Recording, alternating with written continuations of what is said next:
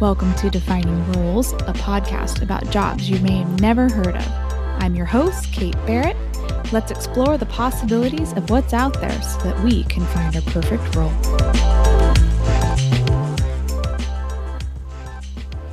This week on the podcast, I am talking with Dr. Patricia Corneal, who is a leading dementia care consultant and brain health specialist who has trained and mentored thousands of healthcare professionals and caregivers nationally and internationally. What's amazing about Dr. Corneal is that she's truly passionate about improving the lives of individuals living with or at risk of living with cognitive change whether that's dementia, autism, brain injury, or several other cognitive disabilities. In the episode, we get to hear about the model that Dr. Corneal uses in her practice and how it actually is quite different from much of what the industry is currently using to diagnose and treat patients. Dr. Corneal not only specializes in those that have cognitive disabilities, but she's also the brain health specialist that can help us prevent a lot of these things from developing. And we talk about ways to keep our brain healthy and stay sharp. So there's a little bit of everything in this episode. I personally have learned so much from Dr. Corneal. I'm very excited to share this episode with you. Let's get straight to it. Enjoy. Dr. Patricia, thank you for joining me on Defining Roles today. Well, I'm honored to be here and thanks for having me. Is it okay if I call you Trish in this interview because that is what I'm I'm used to. Dr. Patricia and I are neighbors and so I knew you as Trish before I ever knew you as Dr. Patricia Corneal. Absolutely. That's who I am, Trish. Mm. Awesome. Well, what is your official job title? Well, I am the clinical director and founder of Vita Cura, which is an organization that is dedicated to providing high quality services for individuals living with cognitive change. Oh my goodness. How would you define your role within that? Well, that that's a big scope right there, cognitive change. So, yeah. Our organization, we provide cutting edge education with current evidence, but we make it effective and simple. So we train professionals, we work with organizations to help them deliver excellent care. We do advocacy through public speaking and events, and we support professionals to work with individuals as well. Okay. So you, when you say cognitive change, what different areas are you specifically working with? Well, we work with all kinds of um, individuals. Those who could be at risk, which could be dementia, is a huge, growing need right now globally. We have a global crisis with over 6.5 million people here in the United States are living with Alzheimer's or some type of dementia. Wow. We work with people who may have other related neurocognitive disorders, such as Parkinson's disease or different types of dementia. There's several types of dementia. We work with adults who may be living with autism or people with developmental disabilities, mental health conditions, brain injury. So there's a variety of people who are living with cognitive change and diversity. Wow, that is such important work. And I know just from my family and personal experience, just the impact that dementia can have on families and how it's it really is i don't know anyone who doesn't know someone or have someone in their family with one of these uh, conditions so it's very important when we were talking earlier, you mentioned that you use the Allen cognitive disability model. Would you talk a little bit about what that is and how you use it in your practice? Well, I'm going to take a step back because I want to say that I have over 30 years of clinical experience. My background is occupational therapy and rehabilitation science. And we're talking about, if we just talk about Alzheimer's and dementia, there is really good news that it can be prevented through lifestyle approaches. Wow. Okay. So I integrate lifestyle medicine with rehabilitation science.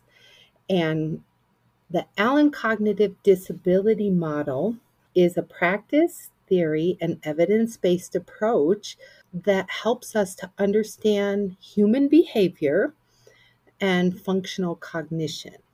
So, what does that mean?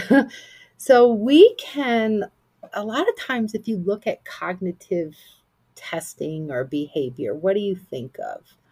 Oh my goodness. I I think of like a therapist in an office and a clipboard and just very straightforward answers and being careful of what I say so that I don't get put in some box that isn't really applicable. That's right. The, and and there is there is value to that type of testing where where we look at uh, these certain activities, and a lot of them involve verbal responses. Tell me the date, or say, spell this word backwards, or hmm. I'm going to tell you a series of names now. I want to see if you can remember it. And then we have a score, and we give the person a severity rating. And then that's where they are at that moment in time and then what happens from a clinical perspective, we say, well, my goodness, they have a moderate short term memory difficulty. Hmm, they may have difficulty remembering their medication, or hmm, that may affect driving safety or remembering to pay your bills. So there is value in that. The Allen Cognitive Disability Model is um, very different from traditional cognitive testing and interpretation. It, it has a scale of six levels that are ranked in a hierarchy. So, six meaning no cognitive disability, and one meaning severe or profound disability. And within each of those levels, there's very specific modes of performance. So it's very incremental and specific. So you may say, okay, someone's functioning in level four, but there might be 4.2, 4.4, 4.6, 4.8, 5.0. So all those different areas, like in 3.2, we know a person can probably write their name and at 2.4 they're, they're able the brain controls the body to walk. So it is a specific scale but it's biological. So every person on the planet is on that scale. Wow okay. so you're on it i'm on it and every other person. So it puts a continuum of where where people fit. We, we can look at disability and diversity in a different lens. And why we call it a functional cognitive scale, we look at how cognitive abilities affect um, our capacities to function. So for you and I, if we have the cognitive ability to drive a car safely, and now let's say we go down to happy hour and we have a few drinks, what happens? Well, first drink you just get a little more relaxed, a little maybe you start to to say things you wouldn't normally say. Yeah, I, I think first yeah. is it's just everything kind of slows down. It's a depressant. Yeah, so the alcohol impacts our cognitive ability or our brain function in order to safely drive a car. So that's functional, an example of functional cognition. However, once the alcohol wears off, in theory, then we would our we would improve in our functional capacity. So what makes this scale really nice is that it measures abilities simultaneously with deficits or difficulties. And then the, the clinician can interpret that to say, well, maybe I did, there's a variety of standardized assessments that are not language based, it's based on what the person is doing. and we'll say, well, this is where the person scored, it was a good time of day, and it was in a quiet environment. But now we are looking and saying they're not matching what maybe their potential could be. Why is that? And that could be the environment, it could be medication, it could be illness, stress, fatigue is a big one. Are they sleeping well? So we take a, a more holistic approach to helping the person and recognizing that their ability to function can vary in different environments and contexts. Interesting. So is this something that is used multiple times? Like it it sounds like you can use this model not just at one moment and this is where you always are, but it sounds like it fluctuates depending on you know the sleep, the nutrition. Is this something that you use as a as a working measure of where people are at and maybe you tweak some of the things to see if they then change their position within the model? Yeah, that's an excellent question. And the answer is yes. We look at a pattern of performance. So, what is recommended when doing the assessment? There's a variety of tools that can be used to help begin to determine a person's level or ability.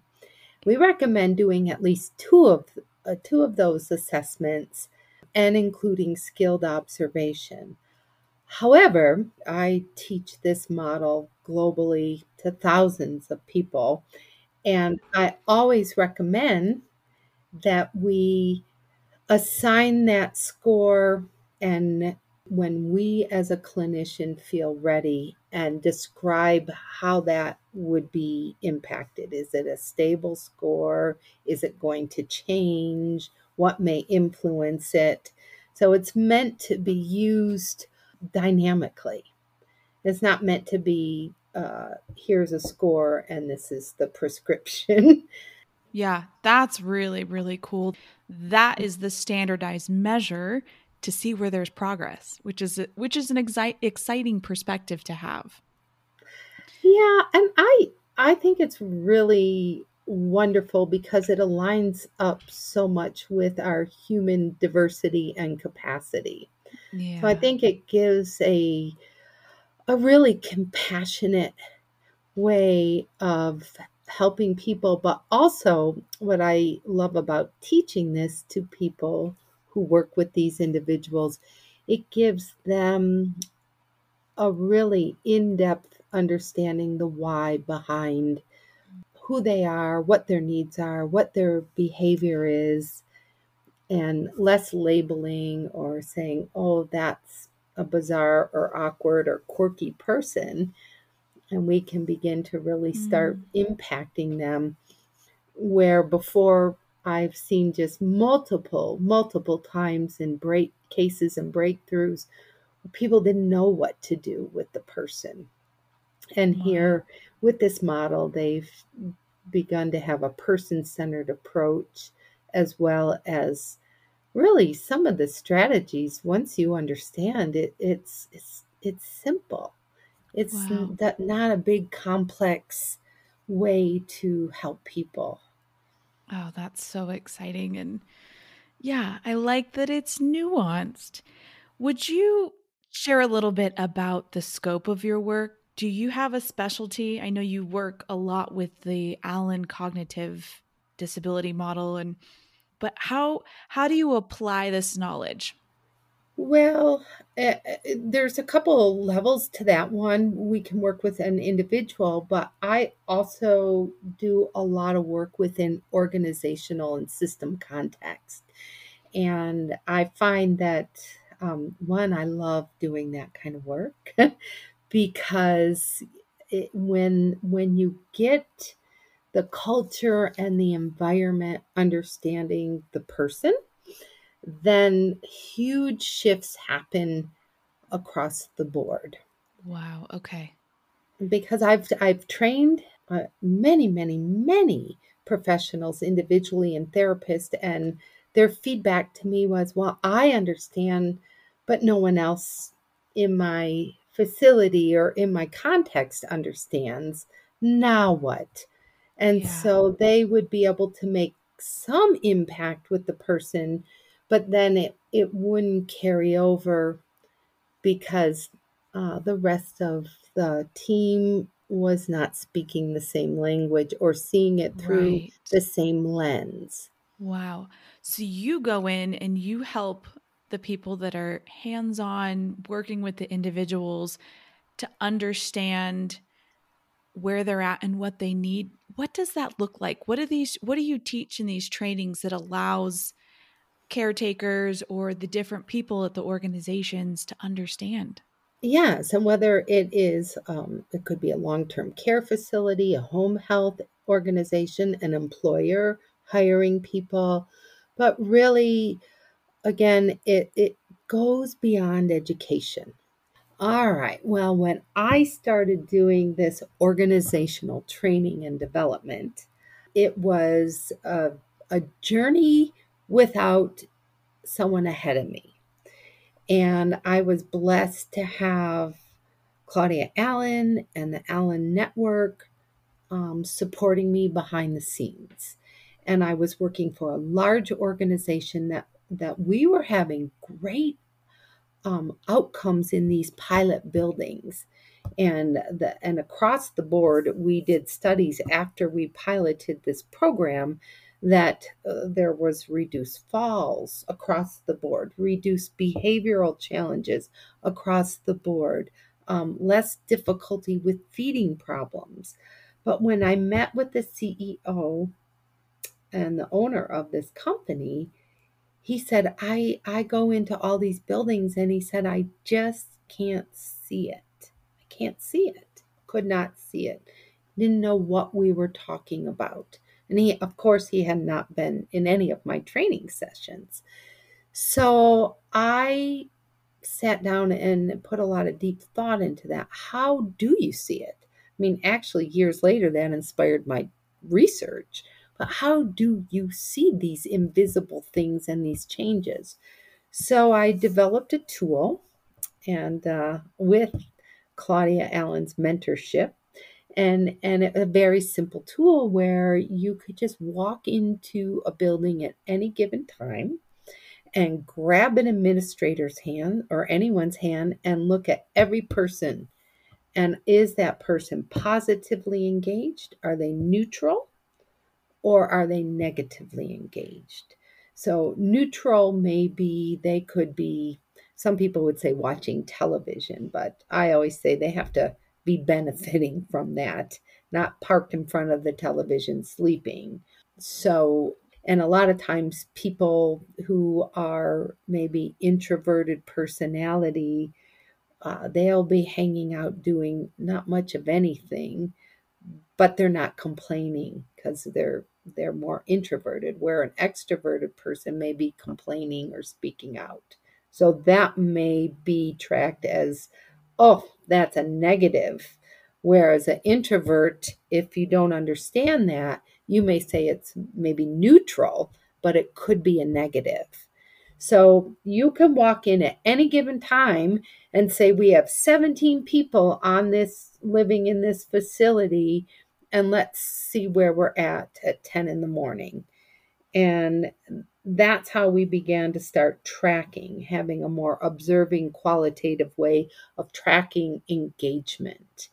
And I, the first time I used it, I was starting a new project and we did it in the morning.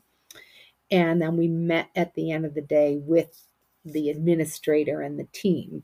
And there was one lady who, who sat in front of the fish tank all day, but that's what she did every day and never complained.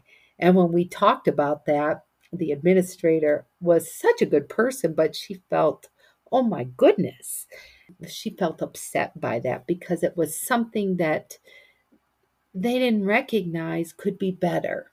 That they didn't recognize that maybe we could get this person engaged. And then there was another um, woman who we went into her bedroom and she was more of a quiet, introverted personality and she really needed to use the restroom. and yet no one had picked up on that. And so that was that was the start of that in that building. And we use it all the time now but fast forwarding to that building they developed this beautiful program based on a namaste care model but they had people who were in the late and end stages of dementia went in and we put together a whole sensory day for them mm. with music and nature sounds and being swaddled in warm blankets and um, they did a beautiful program and but that was the starting point that tool. Wow. And how we could work together to build meaningful lives for the caregivers and the people living there. Wow. That's such a beautiful story. So when you go into a facility what are you looking for? Because it sounds i know that there are so many each each place is unique. It depends on the individuals there and where they are on the model but what are you looking for? If we use you know um, a long-term care facility where they have lots of dementia patients just as an example what would you be looking for? And what are some of these tangible things? It sounds like communication between caregivers and those that run the facility is very important. What are some of the day to day things that you recommend the caregivers do or have tools to do when it comes to those patients? I'm just curious, what are you looking for and what are some of these key pieces that really make a difference? Well, I, I start out, I, I'm a big um, supporter of assessments so, how are they learning? How are they understanding the person? How do the different departments work together? So, we have rehab department, nursing activities. How, and how do they learn to know the person living there? So, if they I look at their tools, what they have. We do in the Allen model, we use what we call the biopsychosocial approach. So um, the can do, will do, may do. So the may do is all about the person. So, did your mom like to sew, or did your dad like to paint, or are they sensitive to certain textures or taste, and what's their preferences? Who is the person? And then, how are we finding out that information as a team, and how is everyone getting that information? So then the can do again is looking at abilities. And I've worked in, in places where they didn't have a therapist who could do the high end testing, but we could still observe and understand. Hmm. So what what are they able to do and what can they do? What's important to them? And then how are we going to structure that in their day to make them, and that's where I integrate the lifestyle medicine. So we want to promote a healthy brain health, and that means movement and exercise and social connection and cognitive stimulation, rest, sleeping well, feeling important and useful. So we build a routine of activities within the organization and it, it's simple. It doesn't have to be difficult. And I think that's the biggest fear that administrators have. Like, this is going to be a, a, an expensive and complex process, but it's effective, it's evidence based, and it can be very simple and have a profound impact. The other level is I work dynamically with the team, so they're part of the process of developing the program, which which improves you know ownership and loyalty and and that's the whole team that's not just certain people it's it's people from all departments. And then we also consider families um, and caregivers as part of the team. So how can we bring them into that process and build and start building a community of care?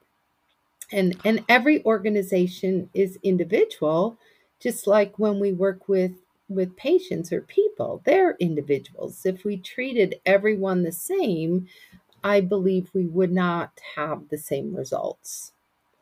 Wow. Ah, that's just so it makes so much sense and it's so great to hear that really what you're doing is helping these organizations remember that these are people with families and lives and not just another another person you know? It's it's bringing in their whole life.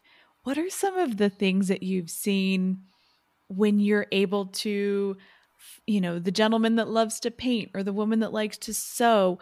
What have been some of your experiences or firsthand observations when you're actually able to incorporate some of that? Well, I I worked once in an organization. Um, I was contracted for a year to help them get a memory care program. They did not have a budget for activities at the time.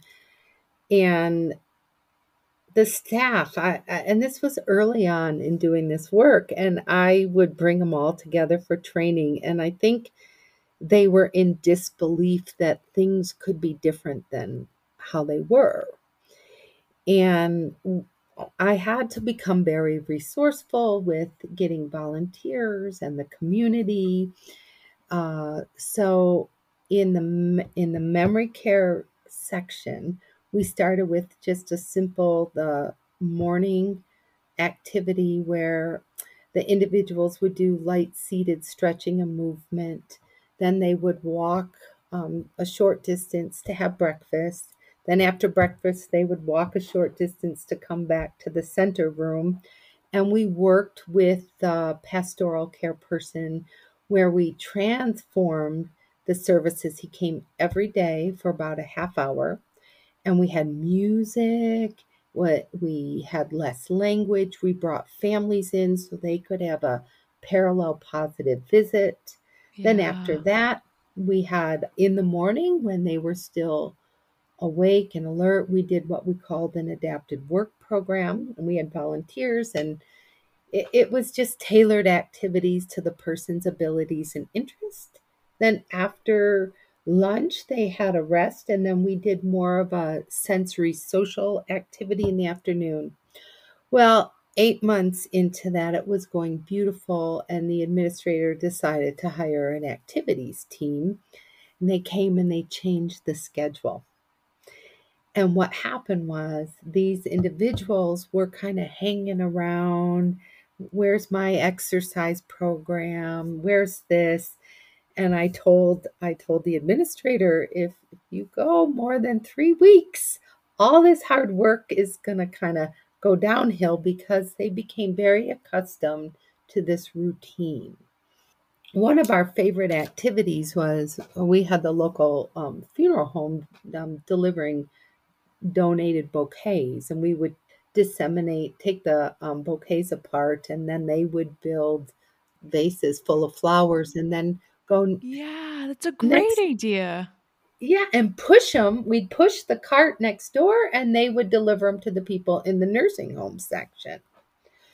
So, Kate, one day, but I was frustrated because the staff just could not. We were doing it and we were trying to get the staff to buy in and see it. So, I had two students with me we we grabbed some music and I went into the dining department and there was a big bin of unfolded napkins, cloth napkins. And in the nursing home, in the dining room, all day long, people just kind of hung out in there, did nothing. So I have the students put the music on and we started the simple repetitive action of folding and stacking and folding and stacking. And all of a sudden, all these people in the dining room came to life and they were, you know, we, between the three of us, we were engaging all these people. So one by the students were so excited because they were watching the people come to life.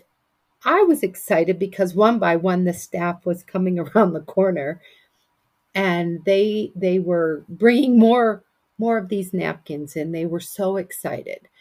And I got a little bit of trouble for kidnapping those napkins, but that was the turning point. The staff said, We are not giving those napkins back. They went to bat for the program. And what I realized is sometimes you have to show people that it that it can be done. You mentioned when you were explaining earlier that part of brain health is having a purpose and feeling useful. Is that the key that made this particular example so meaningful? Is that they finally had an activity where they felt like they were helping, they were doing something. Yes, and again, if we like I I use a role assessment, so we look at what people did or want to do in their lives and what's important to them. And then we tailor activities, but also not just an isolated activity. It, it becomes a routine and a pattern in which people live and and what kind of encompasses who they are and how that is important. If if we're doing this in let's say we're helping an organization who's hiring people maybe an adult living with autism who's having their first work experience. What we do is, again, we offer a holistic assessment. So, what is the person's capacity? What maybe they're influenced by sensory differences? What do they want to do? So, we want to make sure that, yes, they have success in the workplace, but we want them to meet their potential. Mm. So, because they they have maybe differences or need accommodations, how do we help people understand so that they can grow to meet their potential and use their strengths and interests? Not just saying, well, this is great, they're working, but maybe they have higher potential. So we want to make sure that we can help them meet that potential. That's a very important distinction there. It's not just anything, but again, it's the person. What are their interests behind it? What do they enjoy doing? Full circle. It's all important. Yes, and and there have been studies early early on showing, you know, even with activity engagement, is it engagement with purpose or is it passive entertainment and showing how much that impacts cognition and and our brains. I know something for my grandma that is she loves is music, especially when it comes to her church hymns and things that she knows the words to by heart. She may be forgetting a lot with dementia, but she will always remember the words to her favorite hymns. Could you talk a little bit about grounding? I know that's one conversation that we've had previously and the importance of having things that help people feel grounded? Well, I think especially with music, if we we get into a little neuroscience here, I won't go too deep, but when we look at our brain, you know, we have billions of brain cells that form connections when we do things. And early on in our lives, like I, I'm going to just use a simple example of tying your shoe. When you're learning to tie your shoe for the first time, it's hard. Um, it requires a lot of effort, a lot of concentration. But what's happening in your brain, you're forming a pattern, a neural pathway is what we call it in your brain. And the more you do that activity, I'll say the wiring in the brain, that neural pathway gets tougher and stronger. So we say what fires together wires together. And the more you do it, the stronger that wire. It gets hardwired, we say, in the brain. So now all of a sudden you're doing it over and over and over again. It's automatic. Right. You don't think about it. So we call that procedural memory. And when you're learning something new, we call it working memory. So mm, that's because okay. it takes a lot more effort. So if you ever played a musical instrument and you're learning to play a song for the first time, you practice, practice, practice, practice, then pretty soon You don't even have to look at the notes, it becomes automatic and you play it. So, music becomes hardwired in the brain. Our primary language becomes hardwired. So, sometimes people living with dementia become, when they get more to that moderate stage, they may revert to their primary language. Uh, so, the music is something that's so familiar and it's something that they can perceive and sense in in their nervous system and it, it provides them especially as someone who is in a unfamiliar environment and now they can't figure out how to acclimate to that environment the music can offer a sense of support and security Mm. so like in Allen's scale with those six levels she has a hierarchy of abilities, but there's also what we call the hierarchy of sensory cues. And we understand those sensory cues are the way that we can communicate with people and help them make sense of their world. Wow. So, an example someone in a in level 3, it's a tactile cue to help them understand. And I always say uh, because I'm a talker and I like to explain things, and and most of us do do that out of social nuance, and we have to take two steps back, and instead of always telling them what to do, we have to show them, we have to guide them, and that's what's going to make sense to that person. So we can get very in depth on that um, topic, Right. but understanding that it makes a world of difference for people. So it sounds like ways to help or ways to enhance the abilities that are there are built into the model. Is that correct? Am I understanding that right? Absolutely. That that's what the model really is in its essence, in great Wow. detail. And it has a lot of what we call predictive validity and ecological validity. And what does that mean? So predictive validity, because there are standardized tools, can it, it looks at the underlying cognitive processes associated with doing something and then we can make an inference through task analysis of what underlying cognitive processes are needed to do a different task. Interesting. So, so it could be even for driving a car, we can break down all the components needed to drive a car. Now, I could tell you how to drive a car and how to be safe, and I've never had an accident, and I know to stop at the red light. But doing that is a whole different brain process than than telling a person what to do. So there's been a lot of studies associated with this model, but again, that's what we call ecological ecological validity is the context in where in which a person performs that task.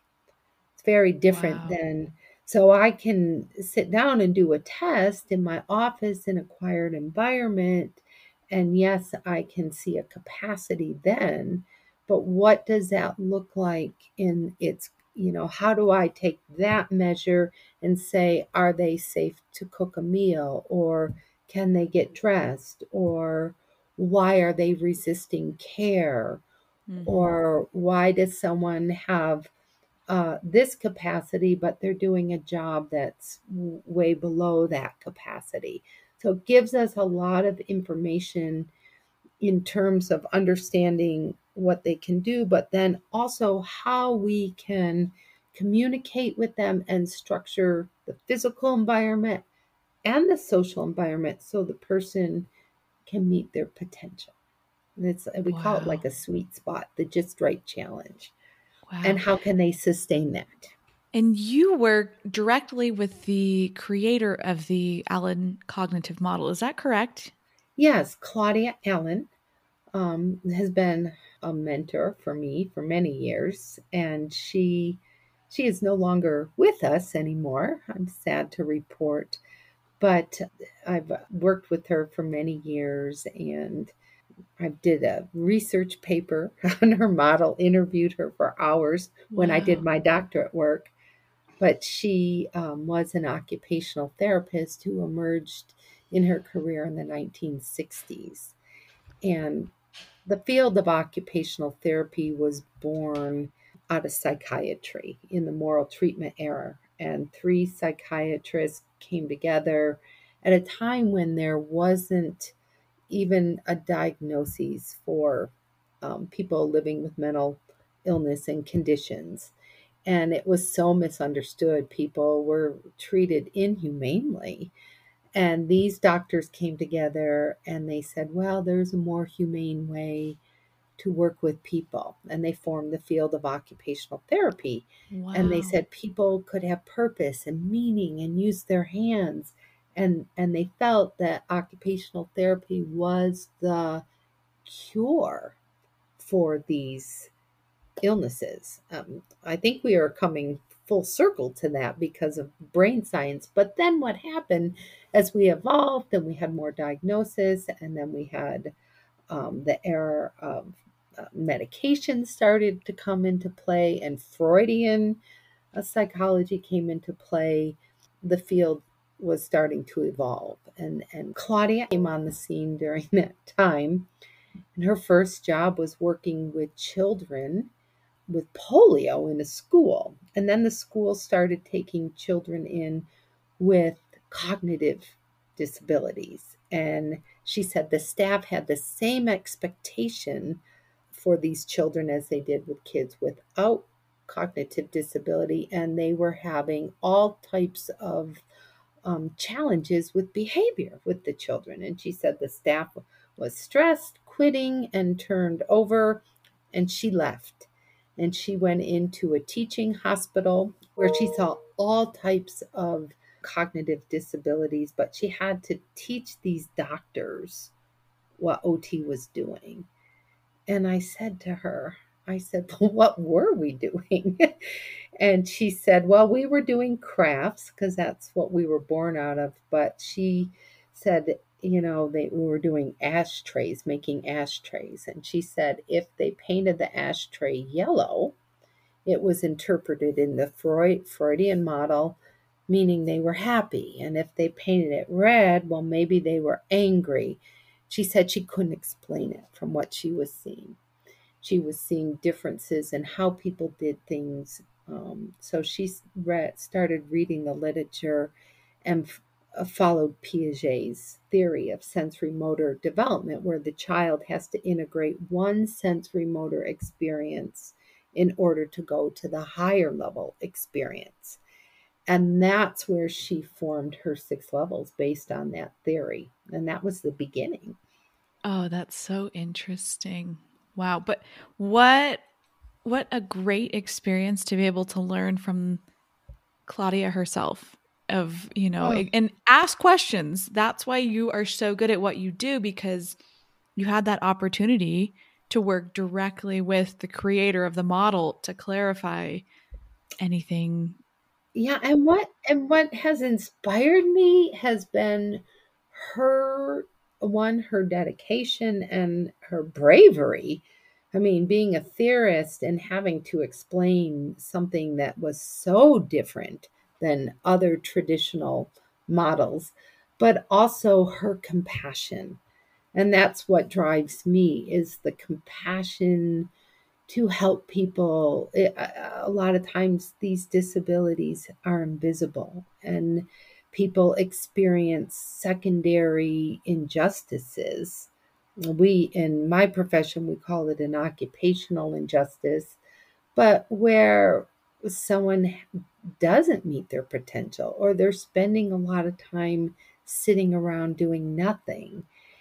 And and that's what really she offered a way of describing behavior that was so much more humane and objective than saying she one of her my favorite quotes was well they just misalign their buttons instead of describing it as bizarre behavior um, so she I gave really us like language oh, yeah yeah um, really, just just a leader in humanity is mm. the best mm. way I could just describe her. Um, so wow. I feel very honored and privileged to carry forth her work and passionate about it and not only because it, it's helping all all these individuals but it's also helping the people who serve these individuals.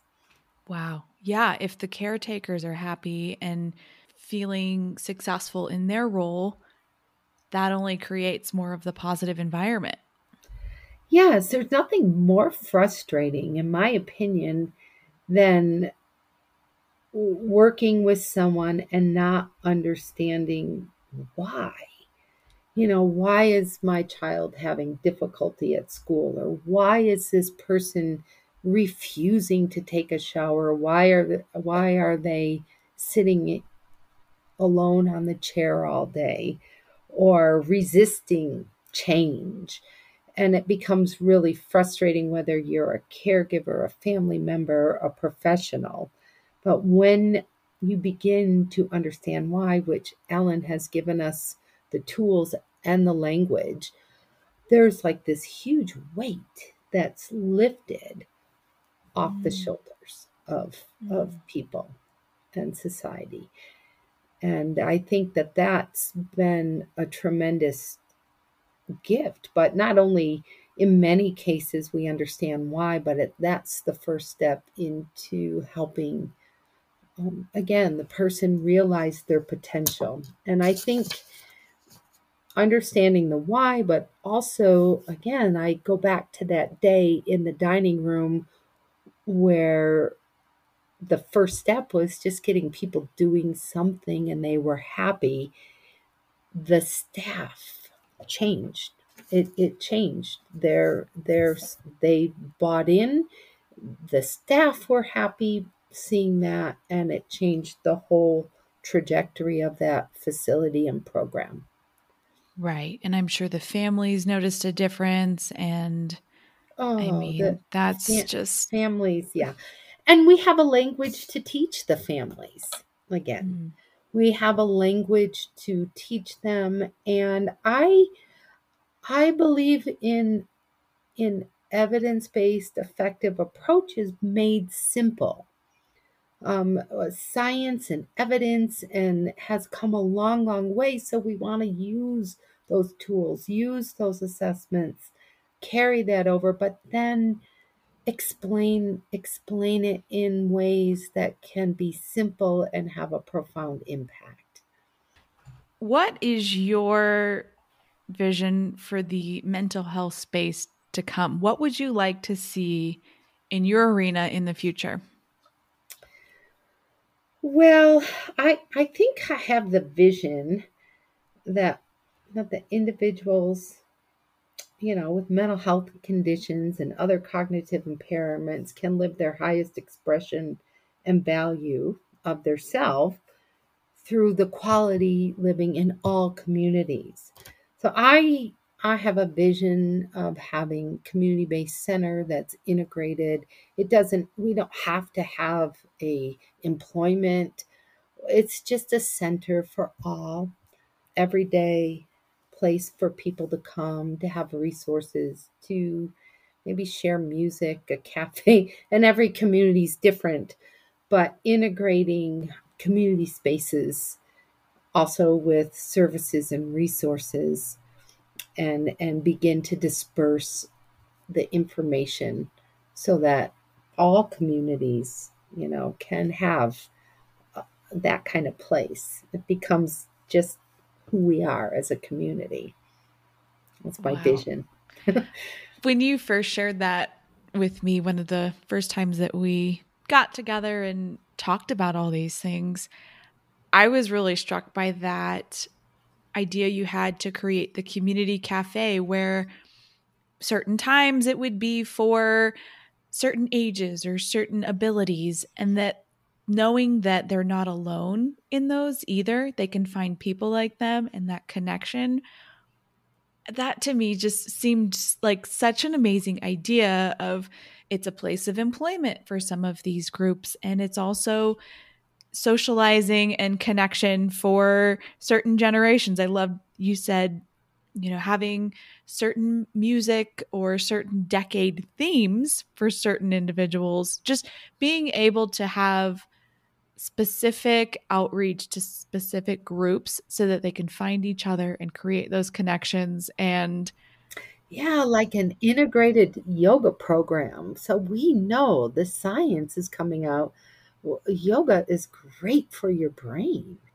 Uh, so people who want to pr- just go to yoga for brain health alone, we know yoga is great for stress management. Yoga is good for sensory management and diet. And so there's many many integrated kind of programs um, that that can occur and every community again just like every organization has their own needs and will create their own program that's tailored to them so could this center or community based model. And again anyone can come in and gather and and at any given time but also there'll be other structured kind of activities and outreach that will like an adapted work program mm-hmm. um, so that is on the horizon. That is what I we're working on now. i didn't i mean i personally have experienced the benefits of yoga but i don't know that i knew i've never heard somebody actually spell out everything and it come from recommendation from a brain specialist or brain health specialist pointing all those out. What are some other lifestyle things that you recommend that have an impact on the brain and can help promote the longevity of brain health yeah well there's some the some key ones and sleep is a big factor for brain health our brains a lot happens when we're sleeping. We we clear out a lot of stress hormones and um, we solidify our memories. And a lot of research is coming out that you know high quality, regular, good sleep has um, can contribute to prevention of dementia. So sleep, we want to sleep seven to eight hours a night. We want to get those three REM cycles going um, on average. So having high quality sleep is always something when we look at programming, always what we consider for every person and every organizational program. Exercise, again, is really important. and if you want to combine exercise and sleep, walking in nature, getting out, um, getting that direct sunlight into your brain um, can help sleep but we want to do regular aerobic activity is really helpful. And then our diet, there are a lot of research coming out with whole food plant based diet to help sugar, eliminating sugar, processed foods, um, things like that are really good if if anyone has followed the blue zones and that's yeah. um, where people are living well without disease to be a hundred. They they follow all this naturally in their lifestyle. They they eat well, um, mm-hmm. and they live in community, so social connection. They don't retire. They have a sense of purpose in life. In Japan, um, I guess where they live the longest, in one of the videos, they call it their ikigai, what their purpose is in life. So you wake up and you have a purpose and meaning in your life. Um, and and you live in community and you exercise, you have a healthy diet, and those are the the key things for brain health. And whether you are in advancing dementia or you're young and you want to have great brain capacity, all those basic things are equally important. So sometimes I'll create a program for an organization, um, and sometimes we just we support programs, but we try to in that routine we try to integrate these things into the routines. So we believe that our brain is always dynamic, always active, and and we must treat treat it healthfully throughout. Mm, last question for you. We could keep going. I know we've had several long conversations that I just, I, once we dive into the specifics, we only got to skim some of the surface today, but I mean, there's just so agree. many. Yeah, yoga there's could so be one one conversation in and of itself. Just absolutely. But, yes. but final question for you today: What's the best piece of career advice you've received or would offer to others? I know this is quite different from the topic we've been talking about, but in your personal journey, what's the best piece of advice that you would share? Well, I I'm going to say what I've told my children. And again, I think you have to find what you're passionate about and you have to be happy in doing what you do. And I think if if not not just search for an an extrinsic kind of thing, but find what makes you happy and and do that and and have a good work life balance in the process. Mm. Yeah. Your ikigai. oh, your ikigai. I love that. That's so good. Way to bring it full circle. well, thank you so much for your time today. I've really, I always enjoy our conversations. You are such a fascinating woman, and I feel very fortunate to have met you and to have learned so much from you. We've had conversations about my grandmother and things that are helpful. So yeah. thank you for the work that you're doing. It's so needed. Too, Kate. and uh, where can people connect with you and find you to learn more about your work? Well, I have a website. It's um, vitacuraservices.com. And we have that, and we'll be having more podcasts and soon to come a YouTube channel as well. Trish has a lot in the works. She is she's got some big projects, but the website email is the best place for now to get in touch. That's right. That's right. Um, so thank awesome. you once again. I really appreciate this opportunity to share this wonderful information. Oh, it's been a pleasure. Big thank you to Dr. Patricia for taking the time to share with us today about all the work that she's doing in her space. And each time that I speak with her and hear about the training that she's doing with professionals all around the world or you know the consulting that she's doing i'm just so impressed with the change she's making in the industry and i'm very thankful that she's doing the work and really helping make positive impacts on this space i'm also really touched by the compassion and the humanity that she brings to this area through the cognitive disability model, but also just her mindset and her approach and the way that she makes it centered around the individuals and their families and where their abilities lie, not just where they're challenged or their disabilities are. I think the focusing on potential and the things that are there just really shows a difference on ways to bring more of that and ways to bring improvement. So make sure that you check out Dr. Patricia's work with VitaCura and um, all the information that she has on her website, as well as check out her podcast, The Brain Connection Show. That is about to get up and running. She'll be sharing a lot of helpful and interesting information over there. So jump on over, subscribe to that so that when she does get episodes rolling, they're ready to go. All right, I hope you are doing well and taking care of yourself, and I will catch you next time on another episode of Defining Roles.